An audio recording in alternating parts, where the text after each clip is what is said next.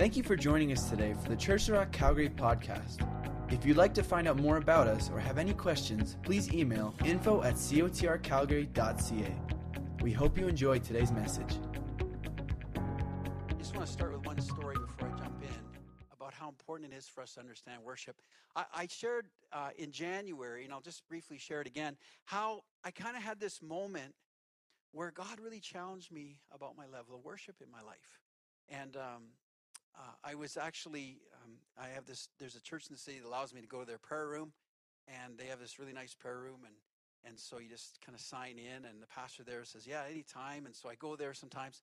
And so I was in the prayer room and I was praying, and I had my big list of all the things, you know, at least in my mind that I needed to carry. It was almost like a business meeting with God. You know, I got these burdens the church and this stuff, and I just got to go to God and I got to pray. And and the Lord spoke to me in that moment, you know, and, and God speaking to us sometimes is just like an impression inside our spirit, and we just like hear Him challenge us. And He said to me, You've become really quiet.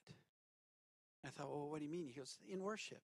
You're, you're like you're inward. You you used to sing. You, you used to be spontaneous. You used to come before me and be effusive, and now you're just kind of this brooding inward person that you know gives me all the heavy stuff, but it's not like you enjoy your time with me anymore. Like this is what he told me. It's like, oh, I never never saw it that way, right? All of a sudden, I'm thinking, well, Lord, I'm being serious about you. Like I'm being focused. Like this is important stuff. And he goes, yeah, but what's more important than hanging out with me and enjoying me and worshiping? And I decided, oh, that's right. So I started in that moment to worship again and to sing. And it was like I was so dry.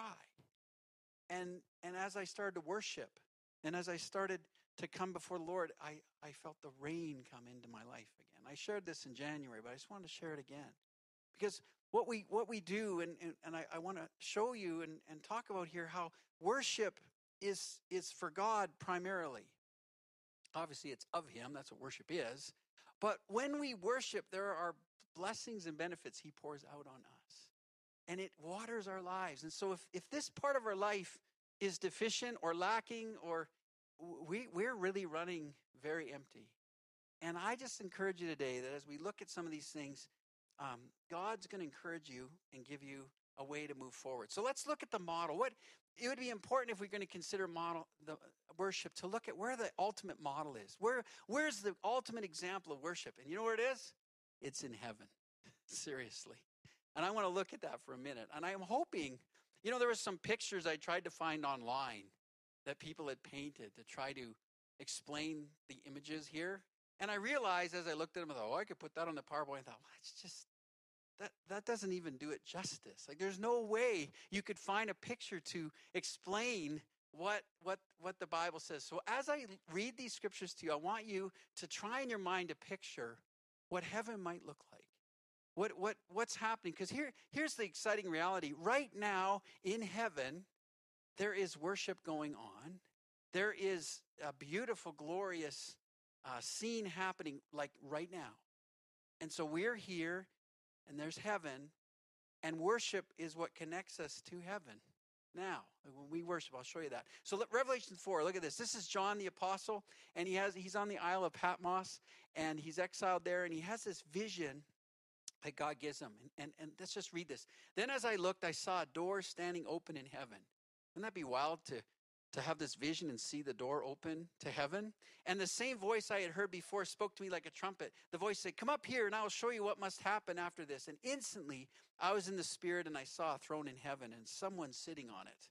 The one sitting on the throne was as brilliant as gemstones like jasper and carnelian, and the glow of an emerald circled his throne like a rainbow. Amazing. 24 thrones surrounded him, and 24 elders sat on them. They were all clothed in white and had gold crowns on their heads. From the throne came flashes of lightning and the rumble of thunder. Oh, man. And in front of the throne were seven torches with burning flames. This is the sevenfold Spirit of God. In front of the throne was a shiny sea of glass sparkling like crystal. Like this is an amazing picture. There's there's there's these elders that are throwing their crowns down in worship. There's there's you know flashes of of lightning and rumble and thunder and I mean amazing. Let's go on to Revelation 5. Then I looked again and I heard the voices of thousands of millions of angels around the throne. I like that thousands and millions. It's just like uncountable. And of the living beings and the elders. And they sang in a mighty chorus Worthy is the Lamb who was slaughtered to receive power and riches and wisdom and strength and honor and glory and blessing. And then I heard every creature, this is unbelievable, in heaven and on earth and under the earth and in the sea. Can you imagine every creature? What would that sound like? Um, they sang, Blessing and honor and glory and power belong to the one sitting on the throne and to the Lamb forever and ever. And then Revelation 19. After this, I heard what sounded like a vast crowd in heaven shouting, Praise the Lord! Salvation and glory and power belong to our God. Then I heard again what sounded like the shout of a vast crowd, or the roar of mighty ocean waves, or the crash of loud thunder. Praise the Lord, for the Lord our God, He Almighty reigns. I don't know about you, but that's an exciting picture. I mean, you, you take those three passages together of Paul's revelation, or John's revelation, and it gives you this glorious picture, this awe inspiring picture of heaven and worship and people around the throne, angels and people, and the elders throwing their crowns down. And the, you know, we could talk all about who they are and everything, but the bottom line is it's a glorious scene of worship. It, it's, it's glorious, it's powerful, and it, it, it obviously in heaven, um, I think the reality there is that God and all his splendor is before them. So I think you just can't help yourself but worship. You know, you, you're, you're in before him and this is glorious and you're just, you're just abandoned. And, uh, but here, here's the good news on this. So that's in heaven. It's a powerful picture of worship. But God wants that to be our experience on earth. Now, I know you say, well, yeah, but it won't be like that. Yeah, no, it can't be exactly like that, obviously. But He wants us to have that kind of worship of Him, that kind of experience on earth as it is in heaven. Matthew 6 tells us part of the Lord's Prayer is that we would pray, Your kingdom come, your will be done on earth as it is in heaven. So, God, let my worship, as it were, on earth be like it is in heaven. As much as possible, God, let me somehow connect with what is going on in heaven. It's powerful stuff. I remember when I was younger, especially, you know, sometimes when you're younger in the faith and you're new in your faith in God or just even young in age, you're a little more abandoned, you're a little less encumbered.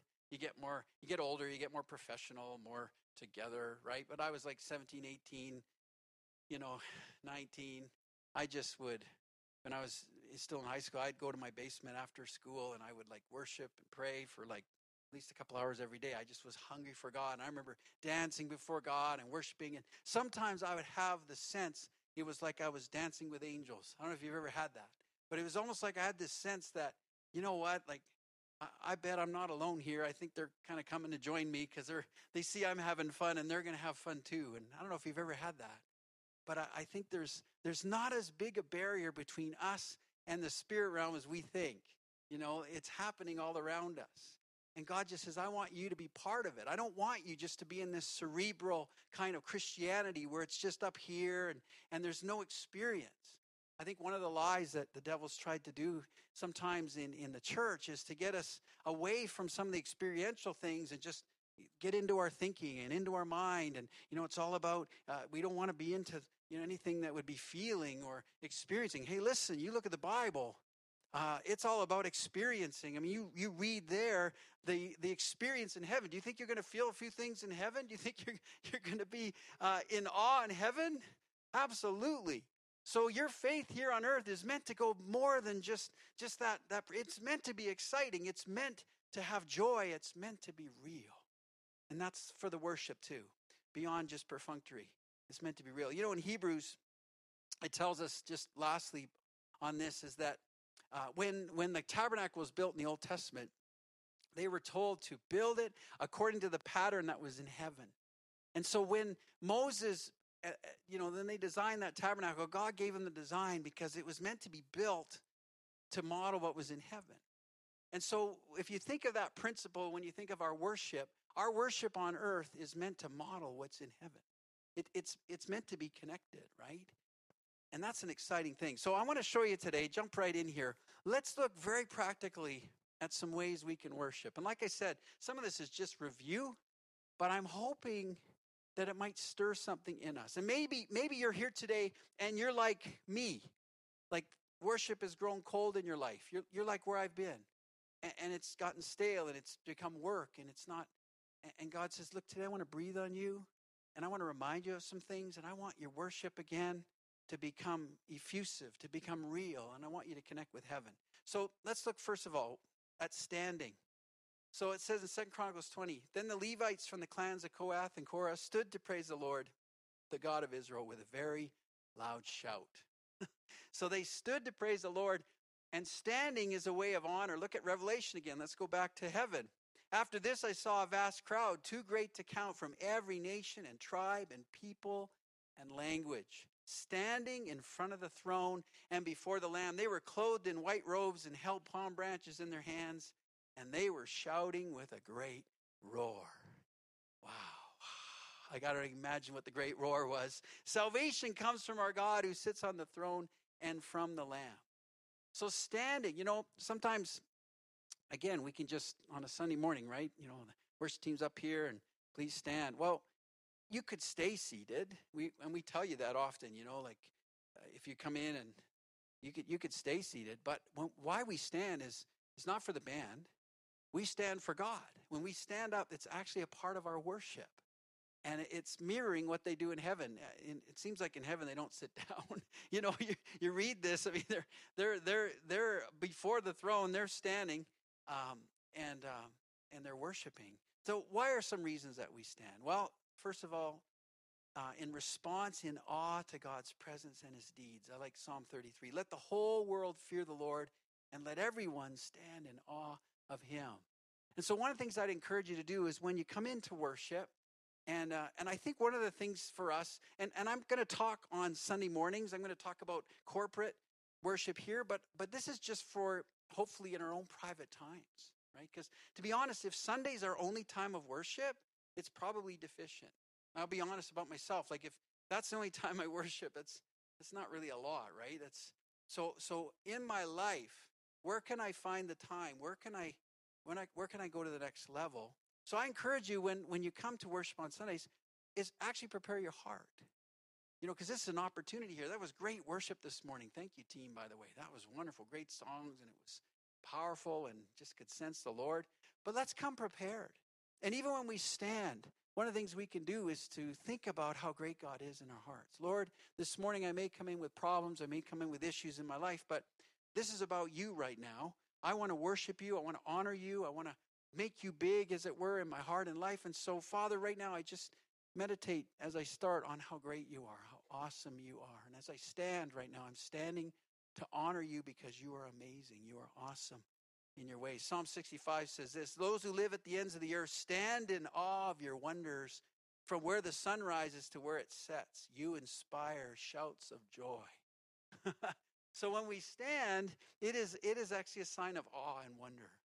We're saying, God, you you are amazing, and I stand to honor you. And then we can stand to thank and praise. Look at 1 Chronicles 23. Each morning and evening they stood before the Lord to sing songs of thanks and praise to him. So they stood and they worshiped him with thanks and praise. You ever had God challenge you to stop grumbling and start thanking? Yeah, I, I sure did in the winter. I'll be honest.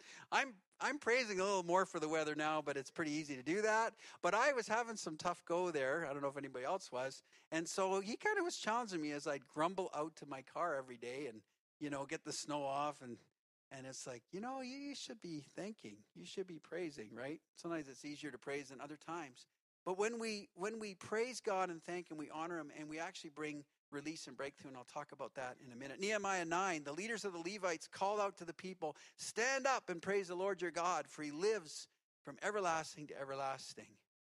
And then they said, May your glorious name be praised. May it be exalted above all blessing and praise. So, standing, just even the act of standing is a worshipful act. It's powerful. Secondly, clapping. Clapping. You know, sometimes we could again think, and, you know, if you go to a concert or something, generally you clap you clap for a couple reasons. You clap for rhythm because, you know, you're just like, you know, going along with the tune and it's fun. You want to clap. Or you could be clapping appreciation. Yay, good job. That was a great song, right? So there's a couple ways you could be cl- clapping. when we clap actually in worship, it actually can be warfare. This is very interesting. So so we we could we could think of it just cursory like oh it's just you know I'm you know I'm just kind of clapping along but but honestly it can be warfare. Let me show you. Psalm 47 says this Oh, clap your hands, all you peoples. Shout to God with the voice of triumph. For the Lord Most High is awesome. He's a great king over all the earth. He will subdue the peoples under us and the nations under our feet. How many people have some things that you want to see subdued under your feet? Anybody at all? Other than me? Yeah, right? There's some things we need subdued under our feet. There's some problems, there's some issues, and uh, and it's warfare. You know, there's seasons, isn't there, where you feel it more. Have you have you gone through that? Where where the warfare it, it can be internal, it can be internal and external. There's stuff going on. There's you're just like, wow, this is intense, right? Does anybody realize we're in a battle in a war? You realize if you're a believer, you're in a war? Like, like, don't be surprised. I mean, if you read what Paul says about the difficulties, sometimes we're surprised. And even Paul tells them, don't be surprised at these tough things you're going through. Like, it shouldn't be happening. You're at war. Now, here's the good news God gives us weapons for that warfare. One of them is this clapping. Amazing. It's a sign of triumph. It actually comes from the word, applause comes from the word in Latin meaning beating of wings. That's where it comes from. And it means expressing approval and celebrating success.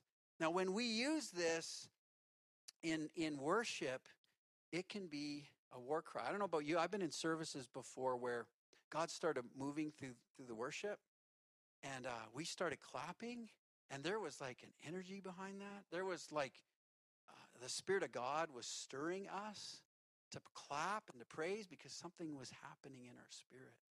See, we can't underestimate. So on a Sunday, when you clap, again, maybe keep that in mind. Or even in your house. If you start, you say, Am I going to clap alone in my house? Why not? Because it's not it's not for you, right? Remember? We, we know this, right? Worship isn't for us. See, and this is where the disconnect sometimes comes when we go to church. How was the worship? I didn't really like the worship today. Well, okay, but how did God like it? Do you think he liked it? Because really, that's kind of what it's about, right? Well, I didn't like their worship. do you hear what I'm saying? Because we get that way. Oh, it didn't do much for me. Did it do anything for God? Because that's kind of what we were trying to do, right? You got what I'm saying? Then we have to switch it around a little bit. We get consumeristic. Yeah, I like that church. Their worship was really good. Ah, their worship's not so good. How's your worship? Right? Like, I think the issue might be with you. Now, I, I've been in, I've been in, honestly, I've been in worship times before and sometimes, you know, we got a full band here. Like today, that was awesome, wasn't it? All the different instruments and everything. But sometimes we've had like two instruments, you know, because people are away and stuff. So is it like you go in, oh, it's a two instrument Sunday? Yeah, it's not going to be very good.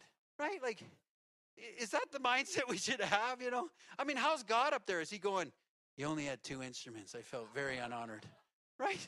Now, I think God would probably look at it like you had two instruments, but man, everybody was just worshiping and their hearts were open. And God's like, oh, that smells so good. Oh, I received that. You know what I mean? Or it might be a full band and it's all about them and it's all about the church. And God goes, I'm not really sensing much from this. I don't think it's for me. I think it's for them. Do you hear what I'm saying? So often it's just our heart. I, I mean, I've gone to services that, that you know, maybe weren't the the greatest, never here, but in other places.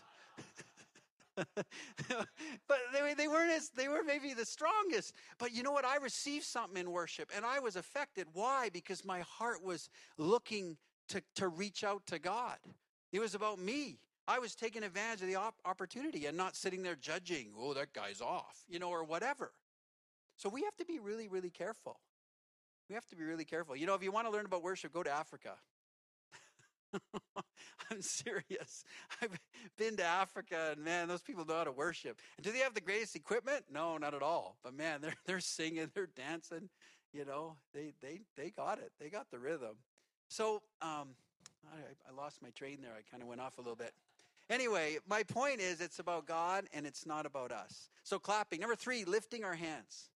Lifting our hands. 1 Timothy 2 8. In every place of worship, I want men to pray with holy hands lifted up to God, free from anger and controversy. Lifting our hands. Why do we lift our hands? Well, let's look at it here. We lift our hands as a response to God. Look at Psalm 63. I just love reading the word today. Let the word sink in because this is powerful stuff. I have seen you in your sanctuary and gazed upon your power and glory. Your unfailing love is better than life itself. How I praise you. I will praise you as long as I live, lifting up my hands to you in prayer. You satisfy me more than the richest feast. I will praise you with songs of joy. Wow, this is a powerful passage. You satisfy me more than the richest feast. I will praise you. I will lift up my hands. Lifting up our hands is a response to God. It, it's, it's us saying, God, I, I love you. God, I honor you. I, I'm just, it's almost like I'm reaching out to you, God. If, if you were right there, I want to embrace you. I love you, God. I honor you. It's a response to Him. Psalm 141, it's also an offering. Accept my prayer as incense offered to you and my upraised hands as an evening offering. I like that. It's like an offering. God, I'm offering myself up to you. I'm lifting my hands up to you as an offering. Now, let me just say this. You ever been in, in a time in your life where you really felt like doing that, right? Like, like I, I could do this all day. Like I'm so excited. I want to just honor worship God. Have you ever been in a time where maybe not so much? It was like work. It's like there's weights on those hands. Like, I don't really feel like it today. I don't really feel like putting my hands up. I'm having a grumpy week. I don't really want to worship today, right? Can I just say something? That's probably when you should be the most, right? Because when we lift up our hands, it's like a sacrifice. It's it's devotion. And again, it's for God, not for us. So it's like when I'm standing here and I'm going through a hard time, but I choose to push through that hard time by saying, God, I don't feel like worshiping right now. I'm hurting, but you're bigger. And whether I feel good or bad, you are worthy of my worship. Like you are who you are. So, Lord, I lift my hands right now. And, I, and it's like an offering to you, God take this. You know, the, the thing about it is this I don't fully understand why God likes what he likes.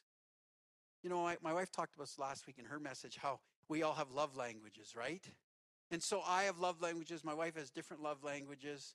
And so, for example, she loves acts of service.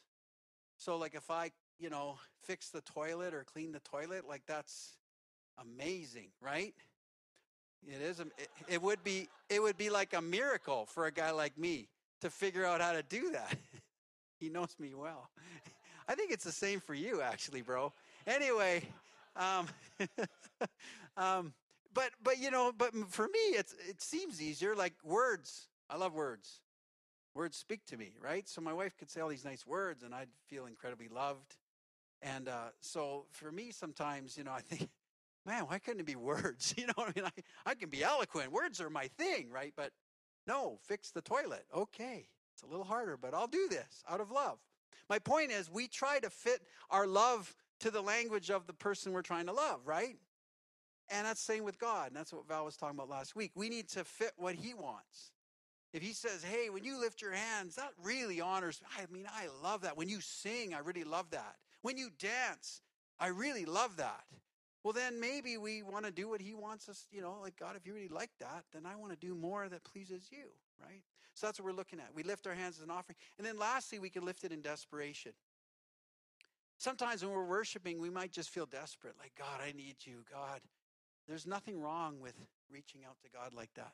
Psalm 143 says, I lift my hands to you in prayer. I thirst for you as parched land thirsts for rain. Let me hear of your unfailing love each morning, for I'm trusting you. Show me where to walk, for I give myself to you. The picture is in desperation, we're surrendering to God, like, God, I'm yours. I need you, God. I long for you, God. My soul cries out for you, God. Father, come. Fill my heart. Come. I need you in my life. Nothing wrong with that. That's biblical desperation. So sometimes we need to do that. So lifting our hands. Using musical instruments is another form of worship. So, for example, we, we sometimes don't think about this though, because we, we live in the band era, right? And so we, you know, we go to concerts, and sometimes, to be honest, worship can become that way in churches. It can become like a concert. And that's why people don't people don't generally respond at concerts. They they're they're spectators. You know, they might stand there like this for a while. Now, if they get really excited and involved, they might start clapping or even raising their hands in concerts, right? So excited. But but they're spectating more than anything. See, we're not spectating when we come here to participate in worship. We are active participants, right? That's the idea. Like, this is not a band up here. These people are worshiping with their instruments. They're not here for us, actually. I mean, yes, I'm glad they're here for us, because it makes it easier for us to sing and worship. But honestly, they could be playing their instruments on their own, and they'd be worshiping God. God would go, "Oh, I love, I love that. I love what was happening on the keys and Chris on the drums today. That was great. How he worshiped me by playing the drums, and Mike on the guitar, um, and uh, Eric on the guitar. That was powerful today. Like God, when they play, it's not just it's not for us it's actually for him and, and god is honored and worship. Musical instruments. Praise him with a blast of the ram's horn. Aren't you glad we don't have ram's horns though? That'd be something eh, if we went into yeah our church has original worship. We have all the things in the bible. It'd be very interesting wouldn't it? Praise him with the lyre and the harp. Praise him with the tambourine and dancing. Praise him with strings and flutes. Praise him with a clash of cymbals loud clanging cymbals. Shh. let everything that breathes sing praises to the lord. Praise the Lord. Wow. Look at Revelation 14, back to heaven again. How does it sound in heaven? I heard a sound from heaven like the roar of mighty ocean waves or the rolling of loud thunder. It was like the sound of many harpists playing together. I don't know what that sound. That'd be an amazing sound. Wouldn't it? Many harpists playing together. So instruments. If you have an instrument at home and you pull it out and start playing it, you can be just worshiping God even if you're not singing with your words, right? That's worship. And God likes that.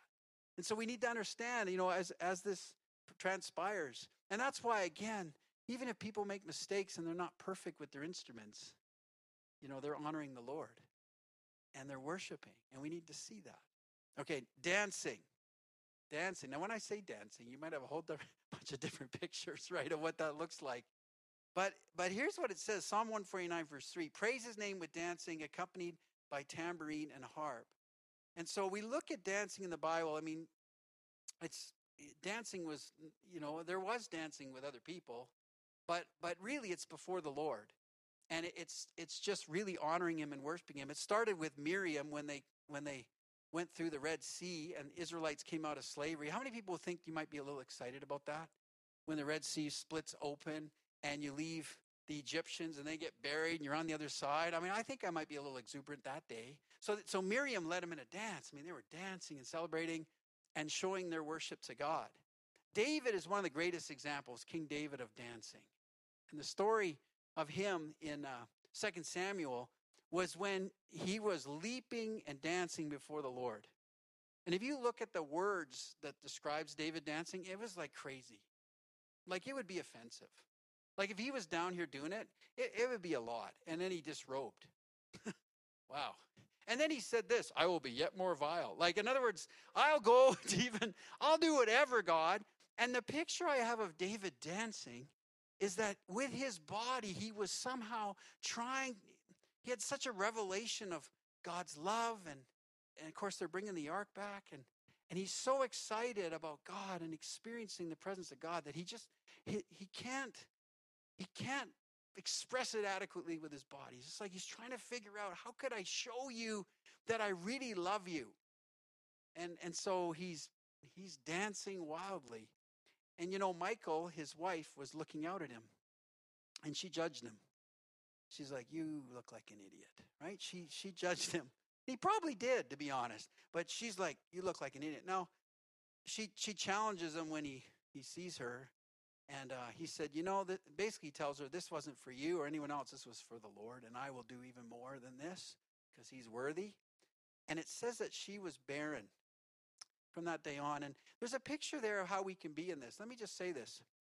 Um, you know, sometimes we can get judgmental of other people when they worship. Maybe they're a little effusive for us. Maybe they're a little beyond what we would think, and we, we kind of judge them or we look down on it. We need to be careful with that. We need to be careful how we limit what God wants to do through people in worship. And and let me just say this, if that's our attitude, maybe we need to look at our hearts and say, why why am I so tight when it comes to worship? Why why am I so conservative? You know, I mean, is there is am I just kind of locked up? Am I do I not realize how this means to God? Because here's the thing I believe about worship. It's not actually personality driven. It's not like, well, you know, I'm a very inward person so I don't worship like that.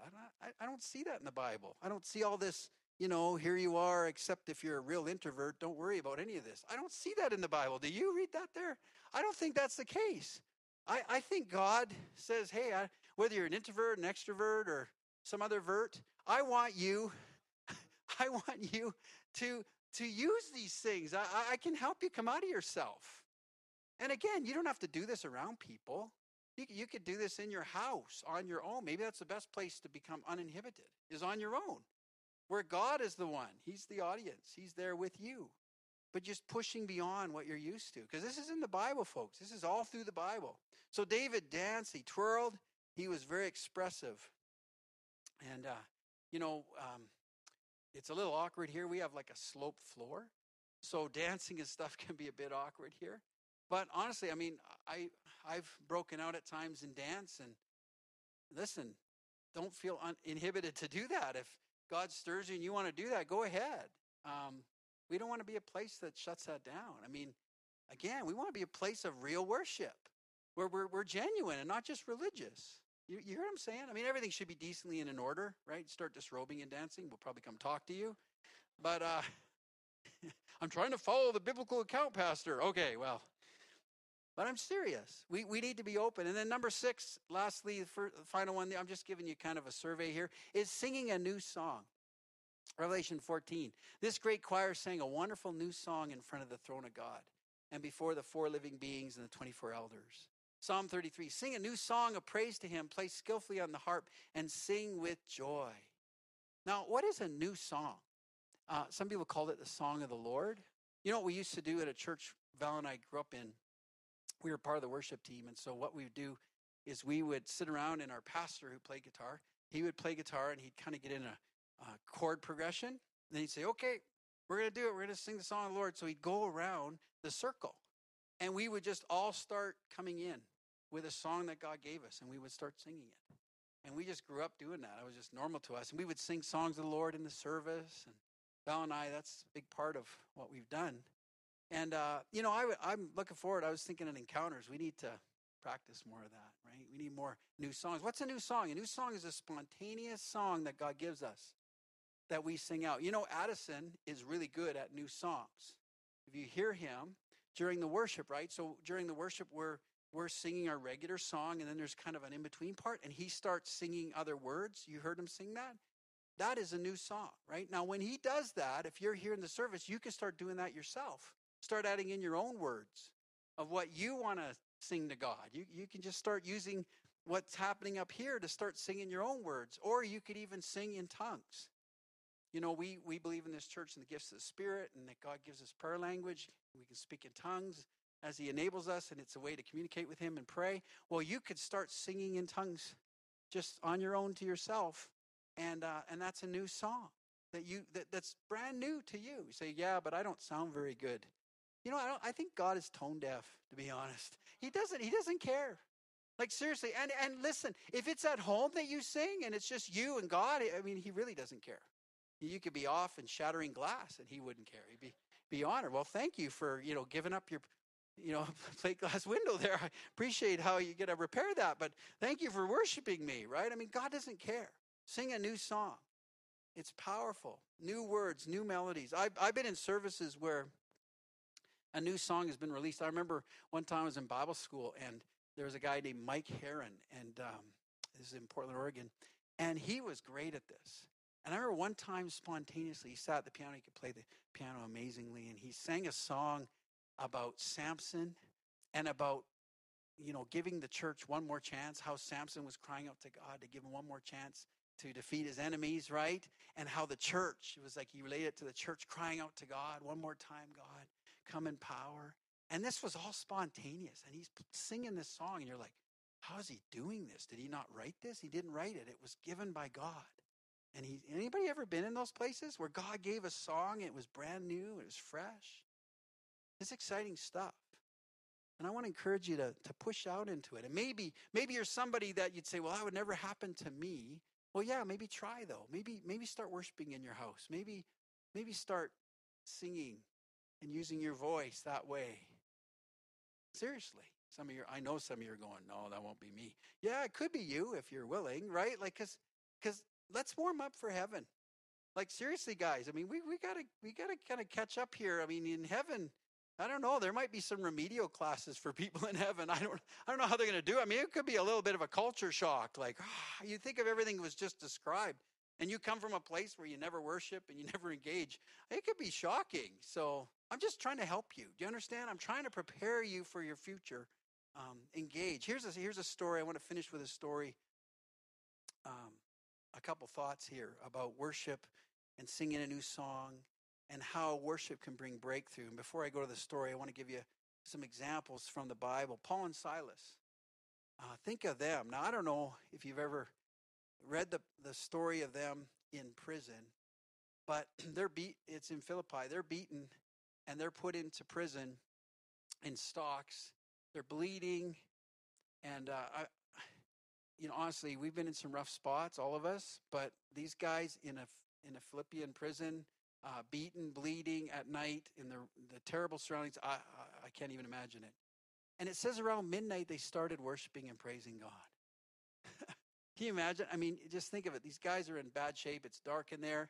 There's a whole bunch of other prisoners listening. They're all in agony. It's a terrible place. And all of a sudden, these two men start worshiping God in the worst imaginable, imaginable environment. And the Bible says an earthquake came, all the doors opened, nobody escaped, and the Philippian jailer and his family all got saved. It's an amazing story. Now, it came out of their worship, it came out of them worshiping God in the worst environment.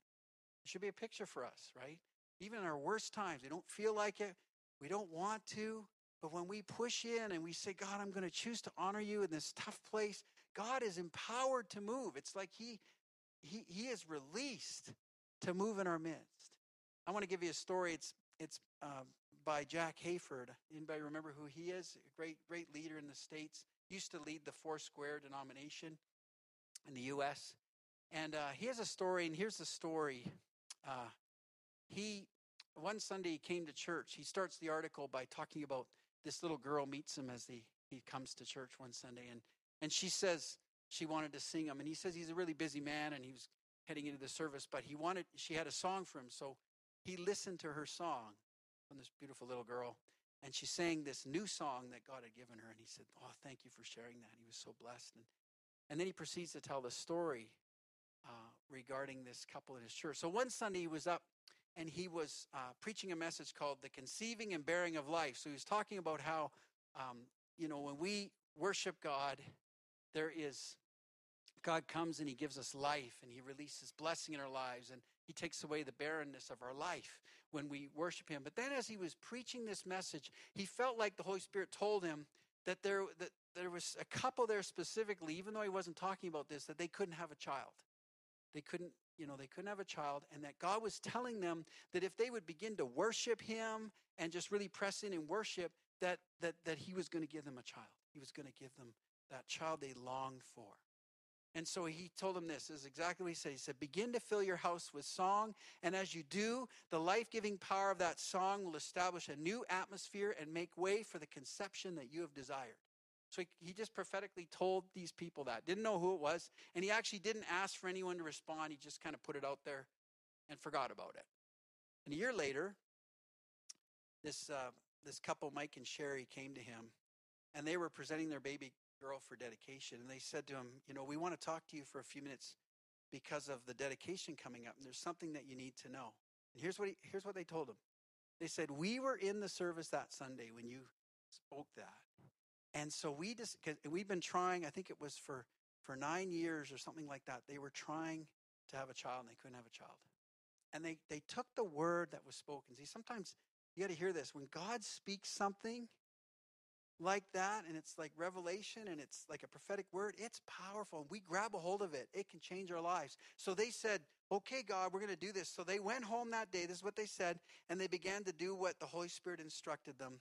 They began to fill their house with song. They would walk hand in hand into each room and simply sing praises and worship to the Lord. They did that all the time. They just started walking through their house, singing worship and praises to the Lord. And as they did this, she got pregnant, and the baby that they were that, that he was dedicating was as a result of that because they had worshiped the Lord And actually, just to finish out the story that he started that article with, that little girl, this is later on, that little girl that came up to him and sang him the song, that was the little girl. The result of that. Now, it's a powerful story.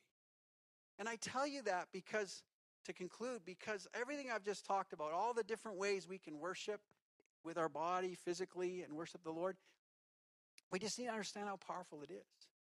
And and if you're here and you know, obviously worship is for God first. It's to honor him. He's worthy, just like in heaven. He is worthy to be worshiped for eternity. But when you and I do worship, it changes things. So I encourage you, I don't know what your situation is here today, but start worshiping. Start praising, start thanking, start singing new songs. And let that enter in. Don't let the devil keep you quiet. He wants you to be quiet. He wants you to be cerebral. He wants you to be inward. Start worshiping. And I think we're going to see breakthroughs in our lives and in this church. And not only that, I think we're just going to enjoy God more. I like that idea, right? Because when we worship here on earth and we connect in that way, we are connecting with heaven. We are like aligning ourselves with what is happening there. And we're preparing the way so when we enter it, we won't be totally shocked, which I like, right? Let's bring heaven to earth. Let's worship. So we can stand, we can clap, we can lift our hands, we can use musical instruments, we can dance, and we can sing a new song. And there's other things we could talk about, like bowing down, lying prostrate on the floor, kneeling. These are all ways we can worship. But today, why don't we worship now by standing together? Let's pray.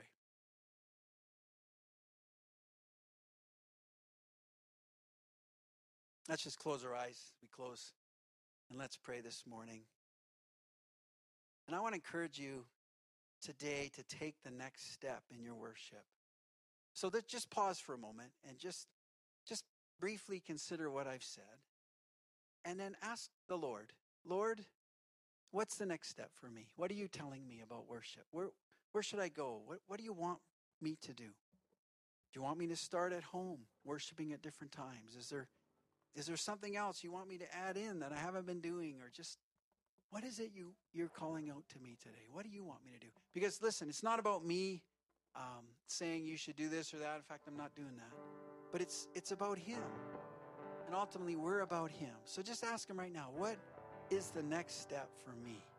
What are you saying to me today, God? Help me. I want to worship you. I want to honor you.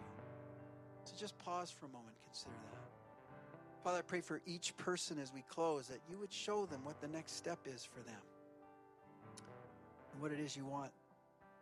And Lord, even give them a hope this morning for, for more, for more. Lord, this isn't meant to be isolated to just a few. God, you want to bring release in all our lives. What's the next step? What do you want us to do? Pray it show each person. And then just while we consider. Thank you for joining us today for the Church of Rock Calgary podcast. If you'd like to find out more about us or have any questions, please email info at cotrcalgary.ca.